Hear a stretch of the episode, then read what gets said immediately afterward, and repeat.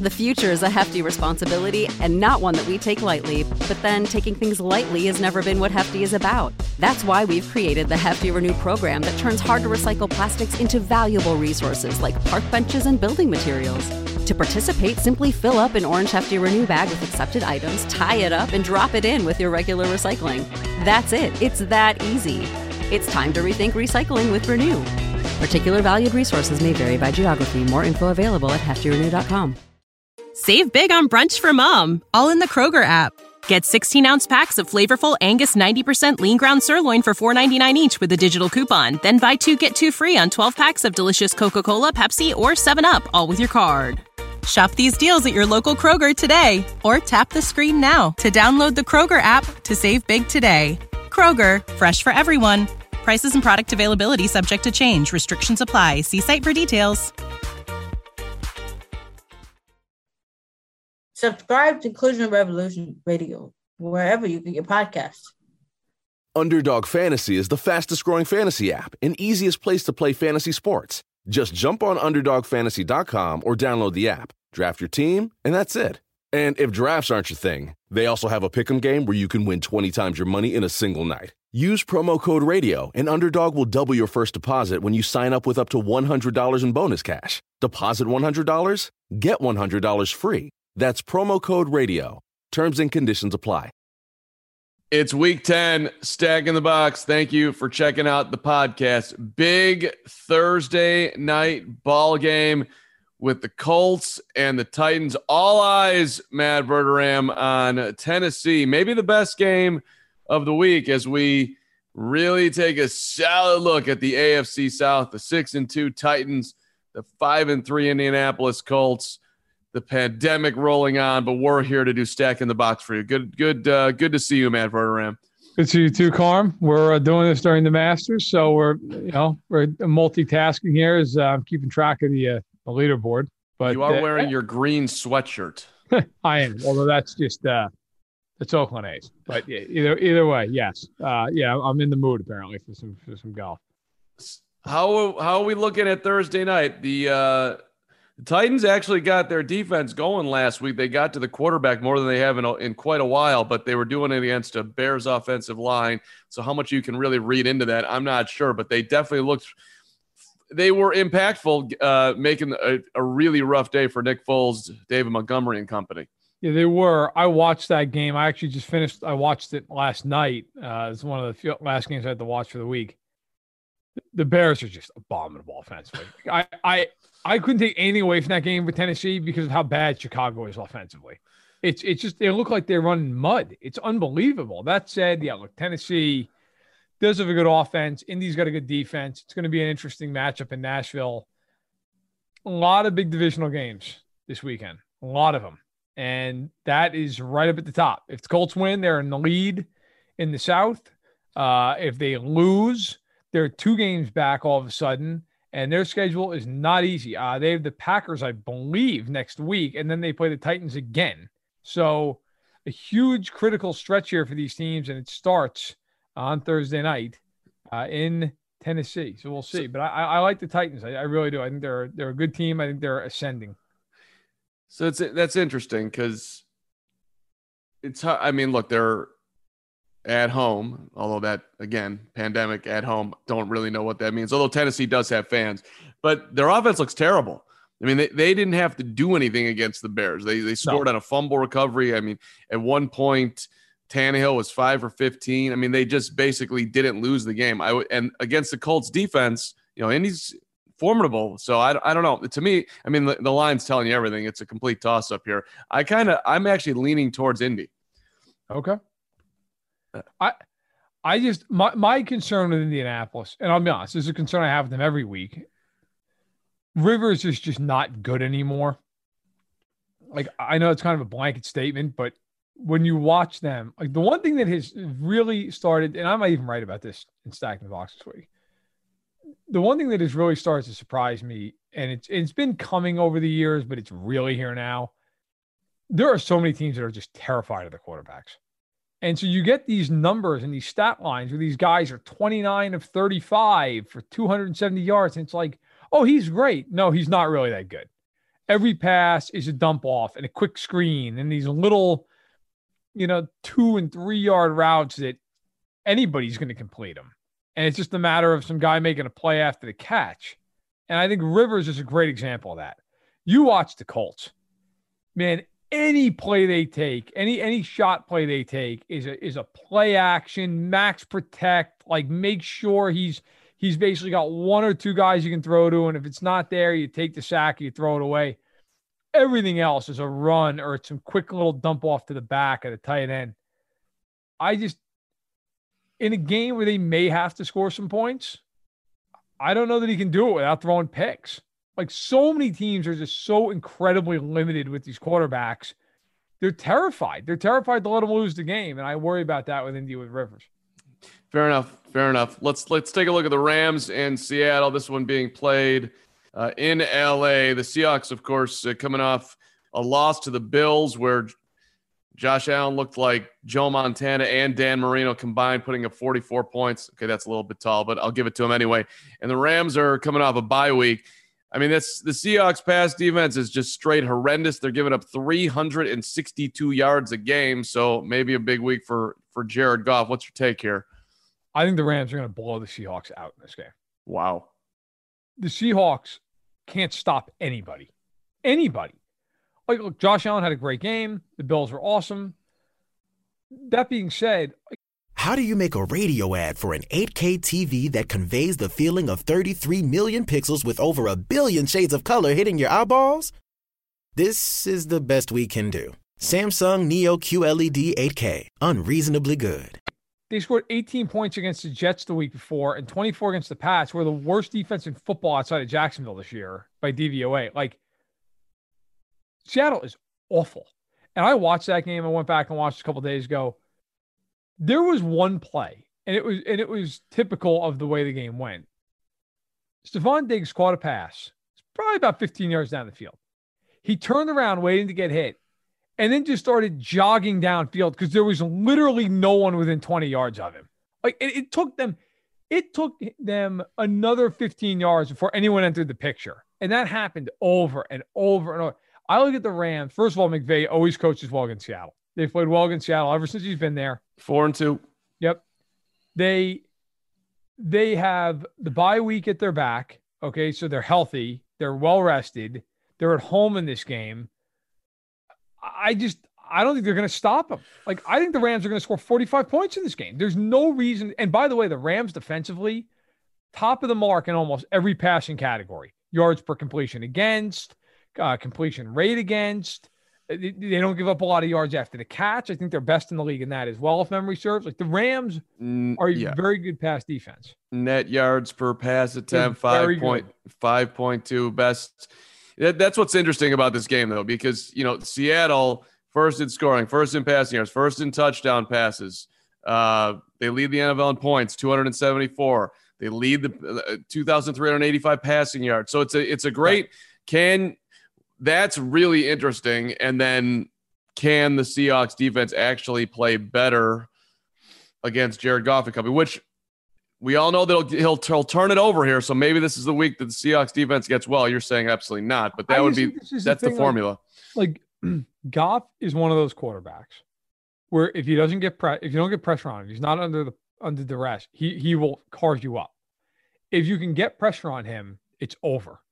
I've seen I've seen Goff twice in person. Once in Chicago on a Sunday night game in the brutal cold, and I remember watching Goff in that game. The Bears just hit him over and over, and I, and I'm returning to I, I won't say who. There's somebody in the press box who is prominent who I was sitting next to, and I just turned to him and said, "This game is over.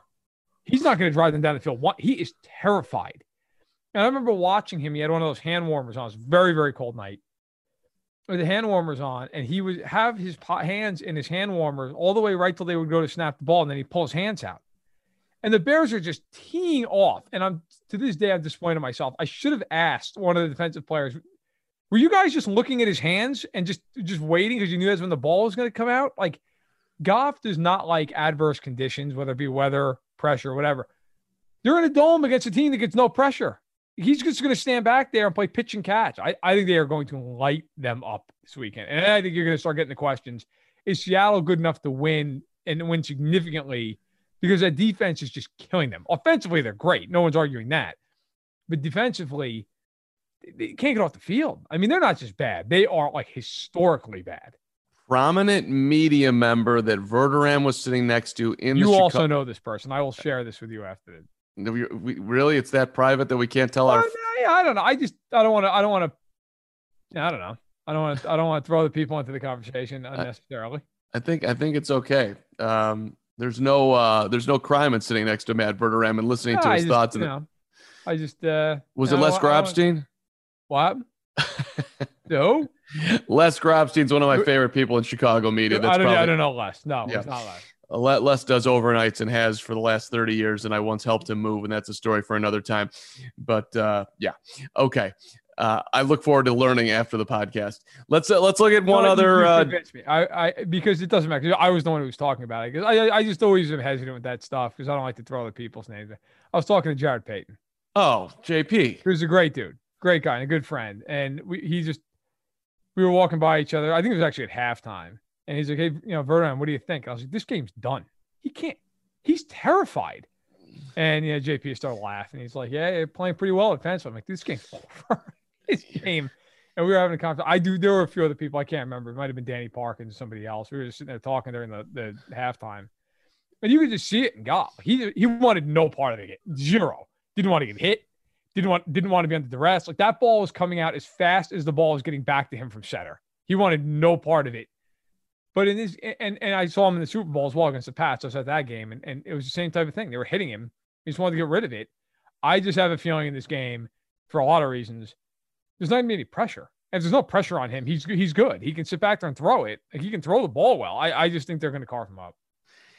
I uh, I'm gonna send you a picture after this after we get off here of of uh, Jarrett's dad, Walter. I think you've heard of Walter. Yeah, he's pretty good. Yeah, he's guarding Patrick Ewing in a three on three basketball tournament outside, wearing Air Jordans and very tight shorts. And Patrick's got this big smile on his face. It's a great picture. All right, let's let's go NFC East. 1,466 days. I give credit to uh, SB Nation for that stat. So that's how we do it on Stacking the Box. We credit all our our partners and, and competitors in the media world. But that's how long it's been, they wrote, since the Philadelphia Eagles lost to the New York Giants. 1,466 days, Verderame. That's not yesterday. So the question is, uh, yeah, will this be will this time be any different here with with Philly and New York? No, no, I don't think it will be. Philly's getting healthy. And though the Eagles in that division stink to high heaven, the Eagles are the one team that I do think has actual talent. Like the Eagles, if Wentz gets his head out of his rear end, they, they can play a decent football game. The Giants are just bad. They've won two games this year. It's been against Washington. Give them credit. Fine. They won the two games. They, they just, they don't, they play teams tight. I'll give the Giants that. They, they do keep games tight, but they They- just don't win them. And a lot of it's because of Jones and his turnovers. Well, right, and the other side of it, the Giants' defense gets turnovers, so it keeps them They in the games. So They're if pretty good defensively. Yeah. I mean, so if if Daniel Jones was just a little bit better, New York would. I mean, they've been in pr- pr- most games. Yeah. So Well, barely lost to Dallas, barely lost to Philly, barely lost to Tampa. I, I'm with you. I the other part of this too is Eagles are coming off a bye. It just, I think the Eagles are the better team. They're off a bye. I think it's close. I think it's a tight game, but I, I think the Eagles will win. what's your what's your take on what's going on with Carson Wentz? Because he's been straight awful. He has been awful. I, I think I think So, a lot of it. Let me just say he's made some big throws in the biggest moments that's helped him win games, but overall he's been awful. most turnovers in the league, and PFF has him as the most uh, most turnover worthy plays in the league as well. That didn't turn into turnovers. That's a problem. Uh, I think part of it is just a complete lack of weaponry around him. Like he just has to do everything, otherwise they don't even move the ball. But I think part of it too is now you've gotten to a point where he it almost looks like he second guesses himself. Like he, he's not confident in what he's doing. And when you have that and you have that half second of indecision, and I mean, you know this as well as I do. Like in the NFL, half second's an eternity. You you think for that split second, should I throw it? Should I not throw it? And then you throw it, it's picked off. Like it's just it's too much time. So I think a lot of it's in his head. Talent wise, I think he has the talent, but they don't have the weapons. I don't think he's confident. Combine those two things, it's a lot of late throws to bad players. And that's it. That's a bad recipe. Who of the Colts, Titans, Rams, Seahawks, Giants, Eagles needs to win the most this weekend? I think it's Indianapolis because they have a hard schedule. If they lose, they're five and four. They already lost to Cleveland, so that could be a potential tiebreaker for a wild card spot. If they lose this game, they're two back of the Titans. They do have a rematch a couple weeks from now in Indianapolis, but I, I hesitate to think that they're going to all of a sudden just uh, start rolling. I think Indy's got to win this game. They lose here. I'm not sitting here saying they could make the playoffs, but all of a sudden it starts getting a little murkier, gets a little bit tougher. Schedule's getting harder. Like I, I, I think that's a cause for concern if I'm Indianapolis. Rams are in there too. I mean, you're getting Seattle twice. second choice. Yeah, I mean the Rams. You get in Seattle twice. This is your chance to get them at home. You still got to play the Bucs. Uh, San Francisco's no gimme.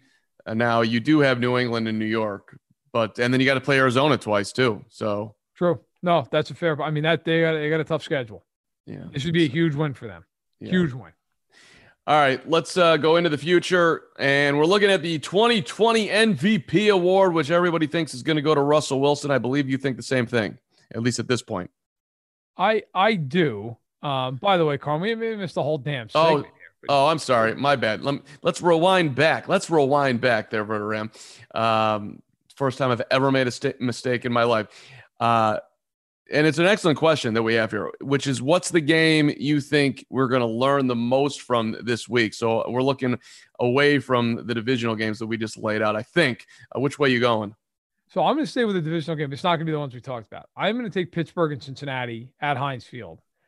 The Bengals are coming off a bye. They're two five and one. Other than one loss, they got something you probably do know. Progressive can not only offer you a great price when you bundle home and auto, they offer you round the clock protection. Something you probably don't know: the average garage door is made up of 1.3 millimeter aluminum panels. Something you probably do know: your neighbor likes to tinker with his dirt bike. Something you probably don't know: a runaway dirt bike can take out your garage door and a good portion of your car bumper. Bundle your home and auto with Progressive and get more than a great price. Get round the clock protection. Something you know for the things you don't know. Coverage from Progressive Casualty Insurance Company, affiliates, and third party insurers and subject to policy terms. Bundle discount not available in all states or situations. Be bad by Baltimore. They've been in every single game. The offensive line has not been good. Burrow has been excellent. They're playing a Steelers team that leads the league in basically every quarterback pressure metric there is hurry rate, pressure rate, quarterback hits, sacks, you name it. They lead on all of them how does Pittsburgh play in this game? Because Dallas's line, which normally is good, is, is really banged up and is horrid this year. And Garrett Gilbert was just slinging it like for three quarters in that game. Can they get back to doing what they do and, and really cause havoc and, and hold the Bengals to 10 points?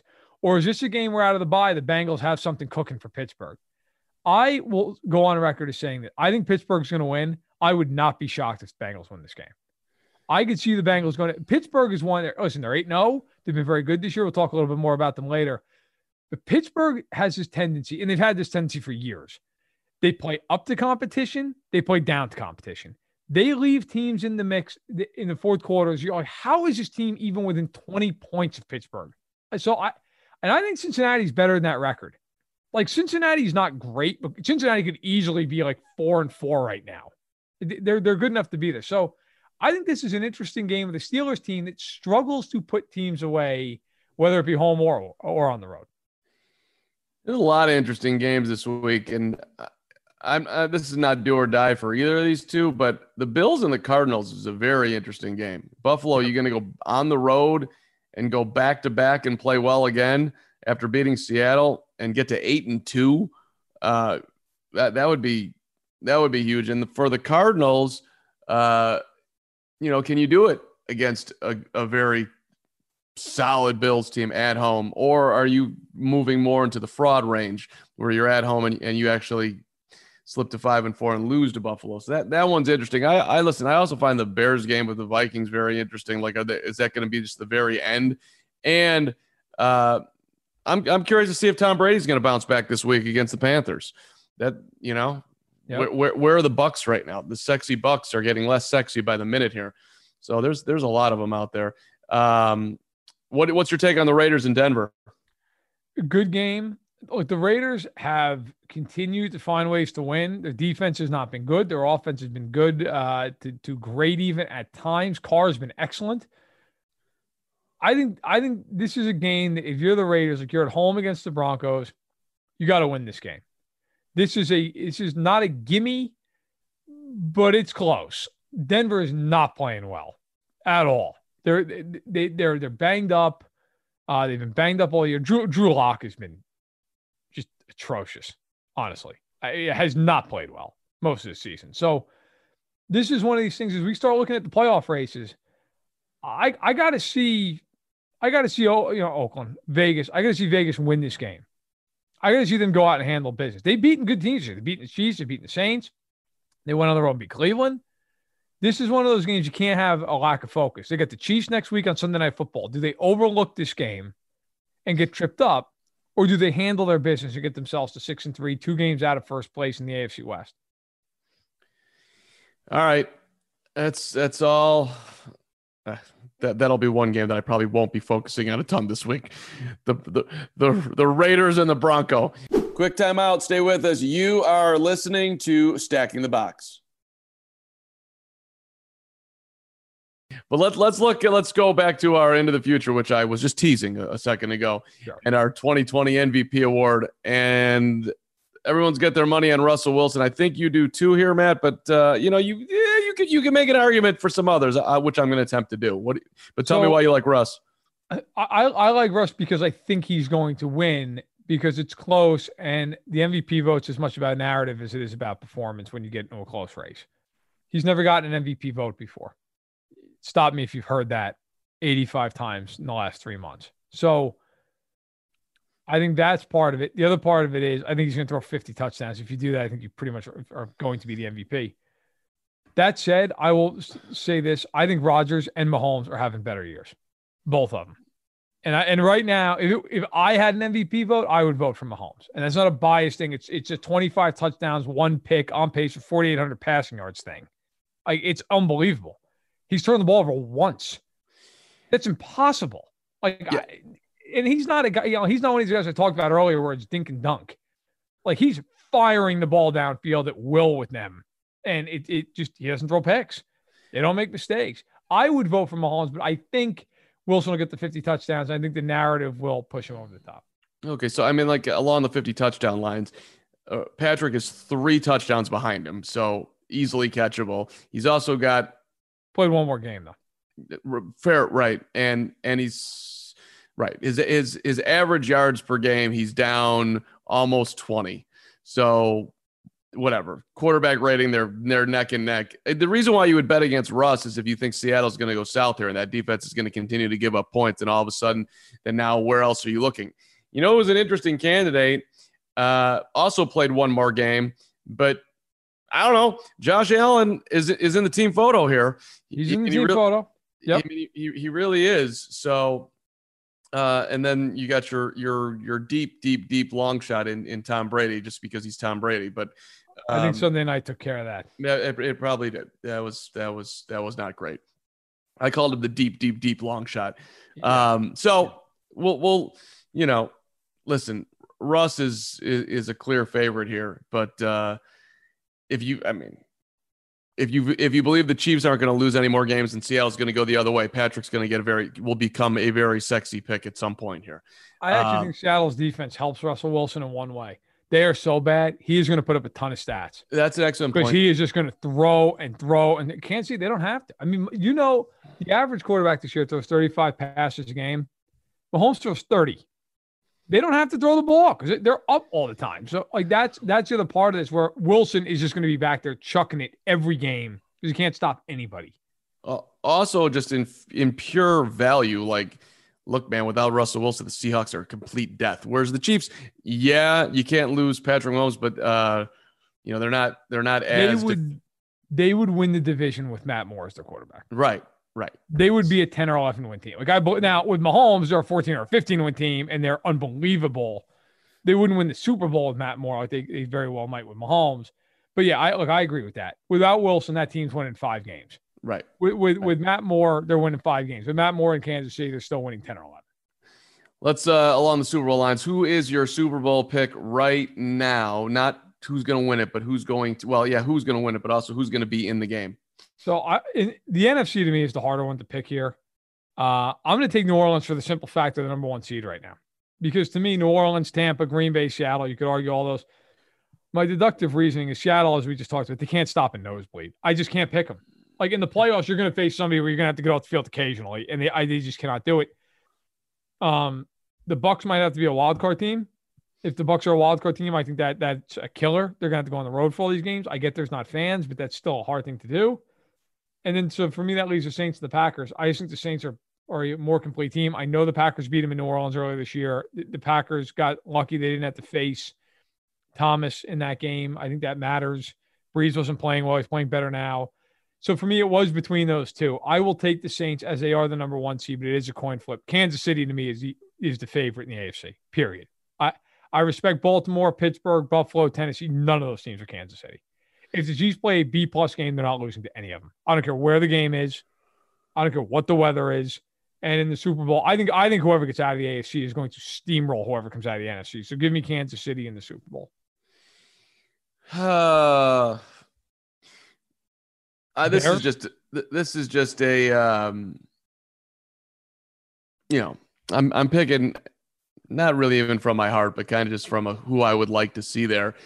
And I'm going to take Green Bay, even though the loss of Tampa, loss of Tampa is ugly.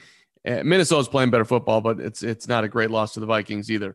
But you are six and two, and their schedule is very very favorable. They got Jacksonville, Indy, tougher game, but then the Bears and Philly and Detroit and Carolina. You got one game with Tennessee and the Bears, so they're I mean they're going to roll into the playoffs. Um, one more shot at it here, Aaron Rodgers. Why not? Um, and and the Packers have, you know, they, they've they've they've handled the competition here uh, at least fairly well from a, a, plus from a point differential standpoint. So I'll, I'll I'll take Green Bay in the, in the wide open NFC, and I'll stick with you with the Chiefs. Coach of the year, who we going with on that one right now? I'm going with Brian Flores. I, I, I think he's done an unbelievable job there. You know, people have short memories. A year ago, they started out 0 7. They were trading away everybody. Minkah Fitzpatrick, you know, Tunsil, all these guys. Everybody's gone. Everybody's not nailed down. Kenny Stills all gone. People are, oh, they're going to go on 16. This is a tank job. They finished the year five and four, and it now started this season five and three. They switched over to Tua, who looked pretty damn good against Arizona. The defense is excellent, which is Flores' specialty. It's what he coached over in New England. Brian Flores is a damn good coach. We spend a lot of time as a, as a media group talking about how much these guys that come from Belichick's tree stink, and they do. He is the exception. Brian Flores is a very good head coach, and he would be my pick to be the coach of the year. So it's fun to look go back in time, right? Um, beginning of the season, before it started, NFL Coach of the Year, Brian Flores was plus two thousand. Now, who was ahead of him?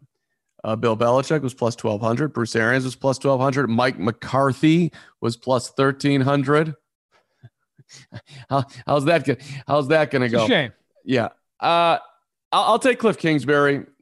The Cardinals have uh, have been a nice story, and I, bad pick. They go to the playoffs. I can see that. I mean, listen, I, I love the Brian Flores pick, but I got to let's just throw somebody else in there. Um, and if the Cardinals end up in the playoffs, he's definitely going to be getting some votes. There's no there's no doubt about that. Um, so, and and I do think that uh, well, at least I enjoy really watching Arizona play football. We'll see how they do this week against Buffalo, but uh, I'll take I'll take Cliff Kingsbury to compete with Brian Flores in our Coach of the Year award. What's your uh, favorite storyline headed in the second half here, Matt? So I thought about this for a little while. It's got to be kind of what we just talked about. The race in the NFC is just fascinating to me. I know you can get in the AFC. I think the AFC is a better conference, but I feel like there's a clear favorite in the AFC. In the NFC, you can make a case for a lot of teams. Like I don't know that there's any one team that you look at and say, "Oh, that team is definitely the favorite." You know, we just talked about all of them. So I am curious to see how does that shake. Unfortunately, who has the big injury because we all know that happens. Um, who's really hot? Who's who's getting colder as as we get toward January? I'm very curious to see which teams are, you know, are, are getting divisional wins that are key down the stretch. Who gets that one seed? I'm fascinated with watching that and seeing how it plays out. I'm actually I'll I'll stick in the 2020 world that we're living in, the crazy world we're living in. The virus is literally everywhere. I don't know what's going to happen here, but it ain't going to be pretty. And how the NFL actually decides to suspend games when it gets even more ugly, because we all know that it's going to, and how they actually handle this. Will the Super Bowl get backed up? Are they going to allow teams to not play a full schedule? Like all of this is very interesting. I mean, Aaron Rodgers is complaining about double standards and the safety protocols, which may be true. Um, I mean, Rodgers was on Sirius XM earlier this week on, on Pat McAfee's show. You can drop, you can dap up a guy after a game, but you can't eat at the same lunch table as a teammate. Yeah, yeah, Aaron. They're it, it's not perfect. They're trying to do everything they can. And by by the way, don't if you want to be safe about it and protect your teammates, maybe you shouldn't quote unquote dap up a guy after a game. I think it's really weird actually after the game that they're they all go to midfield and shake hands, and some people are putting on masks and everything y'all aren't living in the in the. I, I, know that you just played a football game, but there's just no reason for it. Walk off the field, go home. There's you you just you it, it, there there's I don't it, it just doesn't make a whole lot of sense. Be, be well, play the game, leave, done. And and you know Rodgers, look, he's a really intelligent guy. So it surprises me when you have a really ignorant take. And this isn't like a COVID fear mongering thing, but look, there's a difference between giving some guy a little fist bump and walking away and sitting across from somebody for 20 minutes and eating and eating a lunch. Right. Like right. Anybody who pays any attention to CDC guidelines, and by the way, if you're like, oh, I don't believe in CDC guidelines, all right, fine, you're you're an asshole. Okay. Like anybody who believes in any kind of science and, and the CDC is the foremost authority on on disease control says that look 15 minutes of close contact with somebody continuous contact. That is the, the marker for a, an issue that could arise. Okay. Fist bumping somebody out in, in the open air when you're walking away, I don't have that big of a problem with. You're, you're probably going to be fine. Sitting down at, lunch with somebody for 20, 25 minutes, probably indoors in an air conditioned setting where things are circulating around. Look, I get it. Jamie's log. Progressive. The Harrington's backyard. Day 11, 4:43 a.m. The tent I set up in the Harrington's backyard to prove Progressive has 24/7 protection has a rip in it, but a little rain won't stop me. Mrs. Harrington says she totally understands 24/7 protection means 24/7. Gonna stay a few more days to make sure. It's hailing now. That's fun.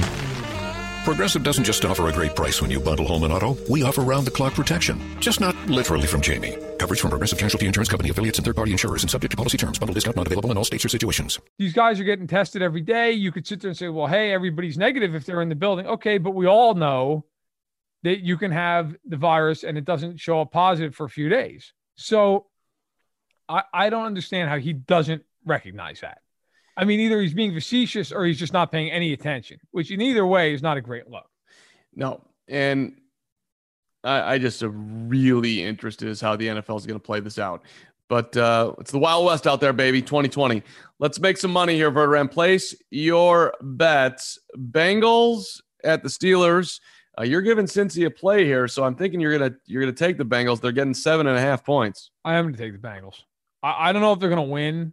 And like I said, I'd pick Pittsburgh. I think it's going to be like a three point game.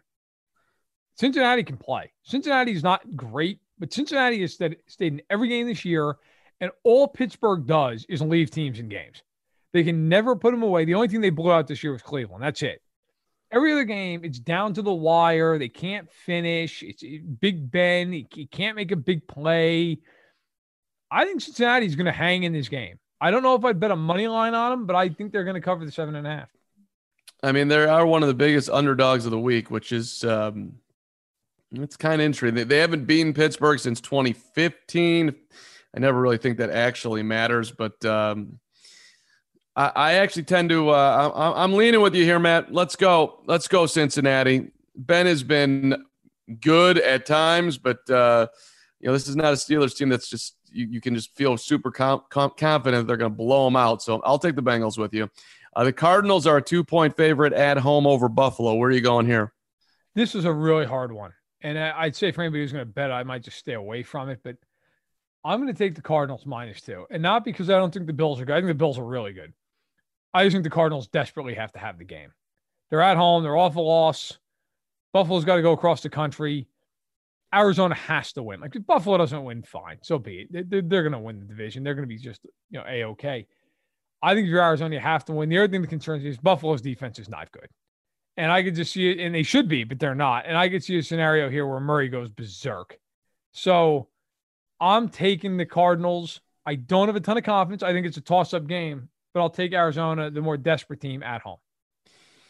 So I do believe, as I think we all do in the NFL's week to week philosophy, and yes. things change just rapidly. So you could look phenomenal one week, and Josh Allen's running around right now, and people are talking about MVP candidate. I think I was just talking about that five minutes ago 415 yards, three touchdowns against the Seahawks. Uh, but I'm going to bet on the inconsistency of Josh Allen, and I think he has a rough game. I think he's half the Josh Allen. He's going to sub be somewhere around 200 and call it 25 yards. And I will take the Cardinals in this one. I'll I will give the points. All right, to the Chargers and the Dolphins we go. Come on, Tua, can you stay hot against a Chargers team that loses games in ways that is seemingly impossible? Two and a half point favorite Miami, which is kind of a curious line. I'm going to take Miami, but the Chargers scare the hell out of me in the sense that I can see them losing by like one. They can't win a game. They just can't. They blow games in the most unimaginable fashion possible every week. But they're always in the game. And I don't know that Miami's going to blow them out. I, think it's close. I will take the Dolphins. I think they'll cover because I think they'll win by a field goal. But that game, you you want to have a heart attack? Go bet your mortgage payment on that game see how things play out for you. I I don't know. Herbert's Herbert's really really good. I think Miami though is the better team. I think they win, but Vegas clearly thinks the Chargers are right there with them. So there's a weird thing with the Chargers when they play out east. Past nine games, Matt Verderame. This is a little too gambly for me, but I'll. But I'm just going to give you the gambling stats. They are seven and two, both straight up and against the spread. They play well on the East Coast. They're also 12, 4, and 2 against the spread in their past 18 road games. So the quirky Chargers always in it. Um, that being said, Miami has been really good against the spread too. But I, I actually, I, I think this is going to be a stunner for the Dolphins. I think they lose. I'll take the Chargers to win in okay. Miami. Um, I think Miami might just be a little bit on the overrated side right now, and the Chargers on the under. So let's let's I'll take I'll take LA. Ravens are a seven and a half point or seven point favorite rather, going on the road to play New England. I think this is my lock of the week, which means it won't happen. Baltimore is going to destroy New England in this game. Destroy them. It's all looks. I'm a huge believer. Everybody knows who listens to this podcast. Styles make fights. New England cannot throw the football. I mean, zero ability to do so. Zero. They have to run. Well, guess guess what? Baltimore is a powerhouse up front they blitz like crazy. They can cover man on man. If you're going to beat the Ravens, you got to be able to throw the ball. You got to be able to beat the blitz. And that's why Kansas City gives them all kinds of problems. Because when they blitz Kansas City, the Chiefs just kill them over the top. New England, New England, maybe more than any team in the league, including the Jets, they have no ability to do it. Zero. They have nobody can get open. Humphrey's going to be back this game. Peters, he, I mean, he's going to blanket whoever he's on. And offensively, I don't think Baltimore is going to be great. I think Bill will have something for him. But New England, they're 31st in the league in defensive DVOA. Like they're atrocious. This game screams 30 to 10 with like a pick six mixed in there. I, I just, I don't see any reason to think New England's covering this thing. Zero. I don't care that it's at home. I don't care it's in prime. None of it, Matt. They're going to get blown out in this game against Baltimore. So I do look for games where the line doesn't make sense. New England just survived the Jets.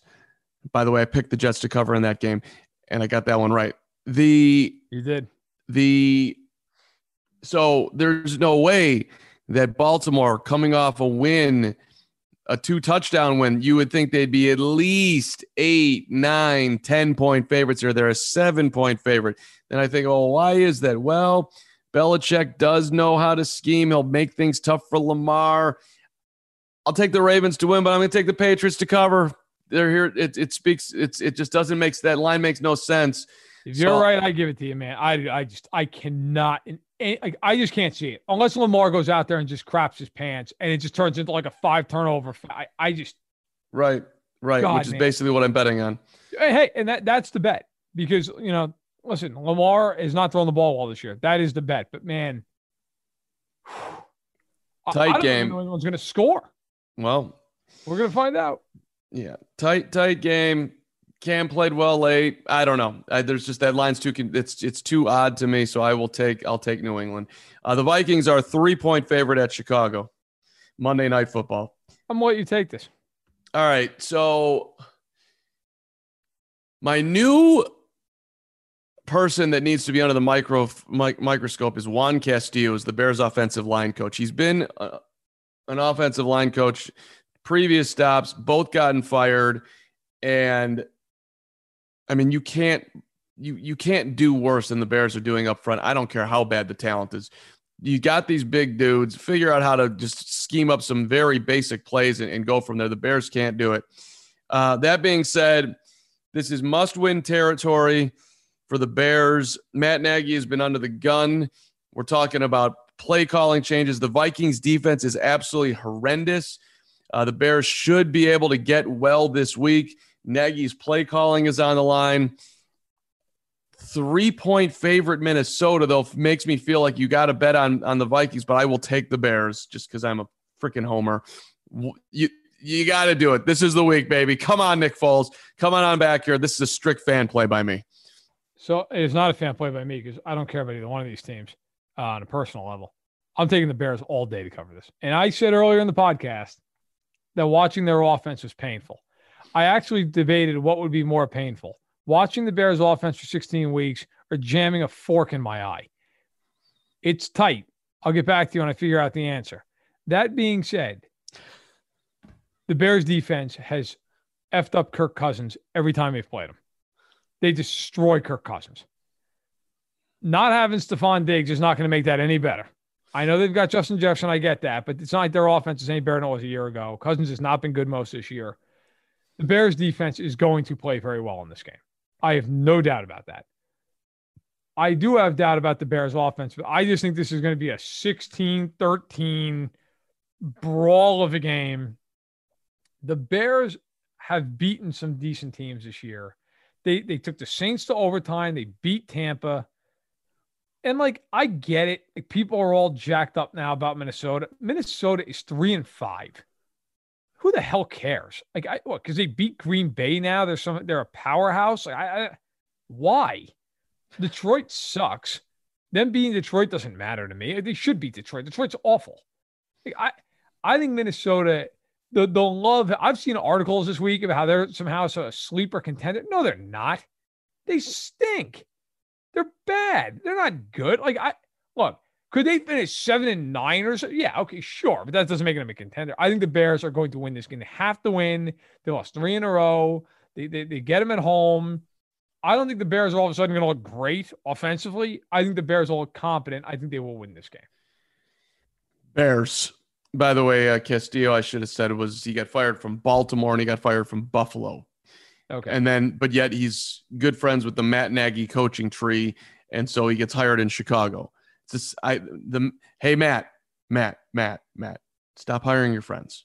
No, I know you knew Nick Foles really well, and and, and Ryan Pace. You you loved Mitchell Trubisky. Enough with the friends. it's Your rarely fr- a good idea to hire your friends. your your friends blow. Anybody but your friends. Get let's let's let's go enemies. All right. Before we move on, real quick, I want to ask you this: How long until Matt Nagy finally just gives up the play sheet? So they they're on the buy after Monday, man. I mean, if if it goes if it goes south on- on Monday, I think he's going to do it. But it's a tough if it's a it's a tough spot for him because here he's like, you know, I'm the offensive guru. So if you're not the offensive guru and and you get fired in Chicago, what are you now? No, Special teams special teams coordinator, um, which is cool. It's a job, uh, but what's his path forward as an NFL coach if he's not the offensive guru? By the way, doesn't he have like a statement on on his play sheet? Like Be you, be you. Maybe he should stop being him. Yeah, It- be some. So yeah, be somebody else because you're five and four and the offense stinks. Well, he's just committed to running these Matt Nagy creative plays. He's he. Uh, it's very clear to me. You have an offense that you think is great, but it's not tailored to your players. He hasn't figured out these are the strengths of what I have and make it work. That separates, in my mind, a good coach from a bad coach. Who can take the talent that you have and make the most out of it? Matt Nagy is just not doing that in Chicago at No, all. He's not. Uh, uh, in or out. Green Bay will earn the number one seed in the NFC. Matt, in or out? I'm in because of what you talked about earlier, the schedule. I'm playing anybody. And they have the tiebreaker over New Orleans. That's clutch. I think that will come in handy because I think they're going to end up tied. I think they're both going to be about 13 and 3. Um, I will take Green Bay. Their schedule's easy. They have the win over New Orleans. I think they get there. Go pack, go, go pack, go. Um, since I said it earlier, I will stay with the on the inside as well. It- It's it does lay out very well for the Packers going forward. The Lions should trade Matthew Stafford this off season, in or out. In. And I've always been more of a Stafford guy than a lot of people. He's not playing well this year. A lot of picks and a lot of bad picks. He's always throwing picks, but he's he's throwing picks this year. Like just you can't excuse how bad some of these mistakes are. I think he needs a fresh start. I could see him going somewhere else and having a good four or five years to end his career. I just think it's over in Detroit. And by the way, it's time for just a full blown wholesale change in Detroit. I wrote about this in Stacking the Box last week. You need, if you're the Lions and you're Sheila Ford Hamp, who's the new owner of the team, you need to just clear house, clean house, get rid of everybody, get rid of Patricia, get rid of Quinn, trade Stafford, get as much capital as you can for the draft. And if they're not in a position to draft a quarterback, they need to move heaven and earth to become in a position to draft a quarterback. They have to get one. I don't care. Like, you know what? These teams always love to sit back and say, well, you know, we didn't want to take a big chance. Those teams stink. You need to go for it. The Texans got Deshaun Watson because they went for it. The Chiefs got Mahomes because they went for it. You need to be aggressive. I think the Lions need to trade Stafford and then move every piece imaginable to get up and get Justin Fields if that's what it takes. All right.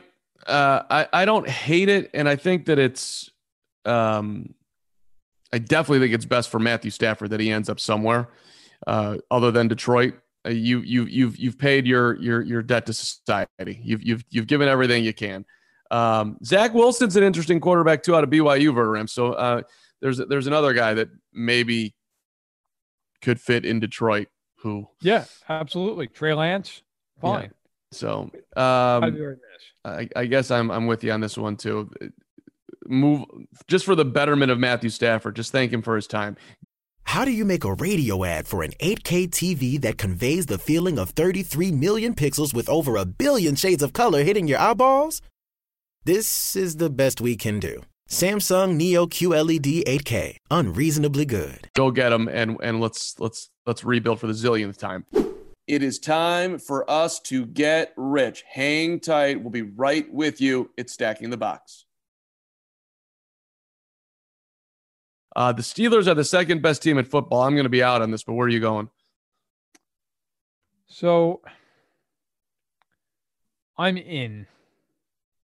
I think Kansas City is clearly the best team in football. I, I've come to that conclusion after watching nine weeks. The Chiefs are just if the Chiefs play even a good game by their standards, they're winning. They're just they are the only team in the league that I feel like they can win any way you want to play. They can win a physical game, they can win a finesse game, they can win by throwing the ball, they can win run the ball, defense, special teams. The Chiefs can win any way you want to play, anywhere, anytime, any weather. To me, the question becomes: Is it Pittsburgh, Baltimore, Green Bay, New Orleans? Look, Seattle's disqualified; they can't stop anybody. And I think Pittsburgh, that defense is very, very good. The offense is at least average. I just think the totality of their parts and their coaching, that yeah, I think they're the second best team in the NFL. I think the AFC right now, you could argue is the three best teams in the NFL, with Baltimore being the third. Although I will openly say I personally would not put Baltimore third. I would put the Saints and the Packers ahead of them. But I, I think you could, and I wouldn't have a crazy argument against that. So, I mean, it's it's hard to argue for the Ravens since Pittsburgh beat them. Uh, we'll see what happens coming up on Thanksgiving when that's the night game, which will be a very fun way to end our Turkey Day with the Ravens and the Steelers again. Um, but I, I'll go there. I still, I still think Baltimore is better than Pittsburgh. I don't care if the Pittsburgh's eight zero and that they won the first game. It was a great game. Baltimore was right there. I don't think you can draw a whole lot from it. Actually, I mean it's, it's a coin flip. Uh, and look, he just looks old, man. Big Ben's old. Oh, he is old. He's the, he's the biggest Achilles heel on that team. So come playoff time, are they that? I mean, the defense has been great. I, I you, you know, they've, but they're not like overpowering, overpowering. They've they've held they've only held one team in this in single digits. That was the, that was Cleveland. Most most games are right around the twenties. Um, I don't know. I, I I I can't go there with. I don't I don't see them. Certainly not like they're definitely the second best team in football. I would I rather have the, the Pittsburgh than Green Bay in the playoffs. I'd probably take the Packers. I, I probably would. Um, so I'll I'll I'll I'll be out on Pittsburgh as the second best team in the league. I think it'll get a little little dicey for the Steelers here coming down the stretch. All right, the Patriots should acquire Jimmy G come the offseason. I like this one a lot, Matt Verderame. Where are you going? I'm in. I'm in. I look, they need a quarterback. Cam's not it. Cam has two touchdowns and seven picks. Cam's been terrible. Um, and I always see these people who are like truthers on Twitter with him. Like some, they're always oddly like, "Oh no, he's not the problem." No, man, he's the problem. Like he's the, he's not the whole problem. He's part of it. Um, he has no pocket awareness whatsoever. He can't throw the ball the way he used to. He's not awful, but he's a borderline starter at this point. He needs to get better. Jimmy G is not great, but Jimmy G coming home to, to Papa, right? Going to New England. I think he's done in San Francisco. He needs to go be somewhere where they can just build an infrastructure around him, much like the Niners have before all the injuries this year, where he can be a complementary piece. And I think Belichick's fine with that. Like Brady was a complementary piece the first three Super Bowls he won. Now he was great late in games, and that's of course a huge difference maker. But you go look at Brady those first three Super Bowl years. I mean, Brady wasn't slinging it all over the place. They're running the ball and playing defense. So I think Belichick can do that. Belichick loved him in, in Foxborough. It was very famous that Belichick was not happy that they traded him. So yeah, I think look, if, if the Niners are going to move off of him, and I think they will, I think New England's a perfect spot for Jimmy Garoppolo. So that's the part that you obviously love about it because Bill did not want to let him go. And the 49ers are they seem fairly indifferent. But I actually will be out on this, and I'll say that they'll, they're going to come around and keep Garoppolo. They're just going to look in the mirror and be like, well, "What are what's our better option here?" and not have one, and just figure like, "Well, we'll we'll stay here with Jimmy and and just pony up for another couple of years." Although that just seems crazy because he's going to get some decent coin, and I you'd have to swallow really hard to do it. But then what? Where are they going? I mean, you can start Nick Mullens. I mean, where? where no, God, no. But would you do? You do you move up? Do you take somebody in the draft? That would be one way to go. Sure, because they're gonna they're not gonna be good the rest of the year with all these injuries. Would you rather take somebody in the draft? Would you trade for Stafford? Uh, if I could get Matthew, Matthew Stafford in on the Niners, I absolutely would do it. He's he's an upgrade over Garoppolo, is he not? Uh, a thousand percent. Which that's I mean, another one too. If you're in New England, I you, you maybe you love Jimmy G, and maybe and maybe Belichick is going to drive for that. But I would be very you, interested in, in Jimmy in, in Stafford in New England. I'll tell you what. I think Cam Newton would be a hell of a lot better in San Francisco. That's a mobility driven, you know, get the ball out quick, run the ball, use your legs a little bit. I think Newton fits a lot better there than he does in Josh McDaniels' offense. I'm not saying uh, he's great, but I think he fits. I think the, I think the coach two quarterbacks both fit better in the other team's schemes. We'll just make a trade, even though the deadline's passed. Garoppolo for Newton for the rest of the year. Why don't you all play it out? We'll see what happens. You both probably want to do that anyway, and then we can figure out where to go from there. It'll be the special Carm Verderame, Verderame led Garoppolo Newton 2020 pandemic will allow it trade that benefits everyone, and we all Beautiful. live better lives. Uh, all right, wrapping it up here. Looking forward. What's going on in your life here? So we've been talking about a little 2020, and, and obviously when you talk 2020, you talk about uh, COVID. The news with Pfizer, good news. It's not the end of the you know it's not the end of the tunnel, but it's good news. Uh, you know the vaccine's moving along. Might have it here. Fauci saying by by April. Uh, I've seen one of the people that's going to be in Biden's task force talking about maybe even you know first quarter of the year, which would be I'm assuming March. Um, that would be awesome. Look, there is no easy way out of this. I don't know how many Americans have figured that out yet. I'm sure, unfortunately I'm serious. Like I get in debates this, about all the time with people in real life and on Twitter. like People think that this is magically going to go away. I mean, remember all these people who thought the election, the second that was over, COVID is going to go away? Yeah, how's that going? Like, it's not going away. And I do believe that people just have to know the blunt, honest truth. It's not going anywhere without a vaccine. It's not. This country let it go way too far down down the, the rabbit hole at this point. So the news out of Pfizer that they believe this thing is about 90% effective is awesome. My wife, who is a nurse, uh, was about to get her doctorate. We were having a conversation about it last night, and she mentioned that the flu vaccine is only 60% effective. So if this thing is truly 90% or even close to it, now it's got to be peer reviewed and everything else, but still, that would be unbelievable. And I do believe in the country's ability to get this thing out quickly and to you know legions of people. I do think that once this becomes approved by the FDA and it's available, I think it will be mobilized in a way like this country's never seen. I really do believe that, um, especially with the new leadership that's coming in, and frankly, more because the old leadership that's going out. Um, it was great news. It was happy news in a year that has not been filled with a ton of it. Yeah, I'm not allowing myself to get as excited as you are, but you just got me more excited for the Rams. So I hope you're right. I was watching some sports highlights today and just I the highlights themselves weren't anything, but just like seeing fans going nuts. I'm like, oh god, I miss it. Just just yeah. just the the atmosphere and all of it. Um, but uh, for me, yeah, I, I, I had a huge huge tennis win this week. Verderame it was a big big big battle, and uh, I never beat this dude, and I beat him, and and my life is just that much better because uh, good old good old Will went down. You go, you and, go uh, five sets. No, no, we it's it was a it's a three set match, but I did take him in straight setters. We don't we don't do the five. I'm I'm 40, Good. 40 some odd years older, 47, damn it. So not that I couldn't handle it. I'm, I'm just I wasn't sure. I, did, I didn't know the rules here at the, at the tennis club. I wasn't I wasn't sure. The old tennis club. Um, but that was how, how uh what's your serve? What's your I'm just I'm just curious. I mean I'm genuinely, how fast or what do I yeah what, yeah 43 miles an hour. I don't hit it hard. Uh I spin it. I spin it to your backhand. I I, I serve to your deficiencies. That's what I do. Um, you know, it's it's it's something that uh, people of my level fail to figure out that um, your your most times if you if you try to win points on your serve and blast it, your your first serve percentage is going to be quite low, Verderame. And most even even if I do nothing on my second serve, it's very rare that that that even who I'm playing, and I play pretty decent players, that they just blast me off the court. I just just get into the point. Let's go. I just I'm a grind you. I grind you to death. That's my that's my strategy. Serve and volley. Just play it out. And- I used to be a serve and volleyer, but but in my in my slightly better, I'm just a little more patient. Push you around, look for a little edge, then I'll come in, point I, I over. You, Tennis is tough. Tennis is yeah, that's a it's a hard sport to play. Like we used to have to do it in gym class sometimes. I remember just being like, how the hell do people do this? Like serve the ball and cut it and everything.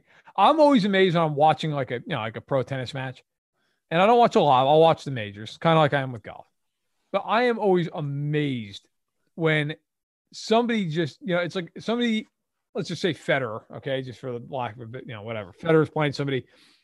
Guy hits a cross court shot to Federer who's near the baseline, and he just backhand rips one like right down the line. And you're like, how, like if I hit the ball like that, I'd hit it out of the stadium because I would just have no ability to control it. Like forehand to me, like, obviously it's all impressive, but like forehand's one thing.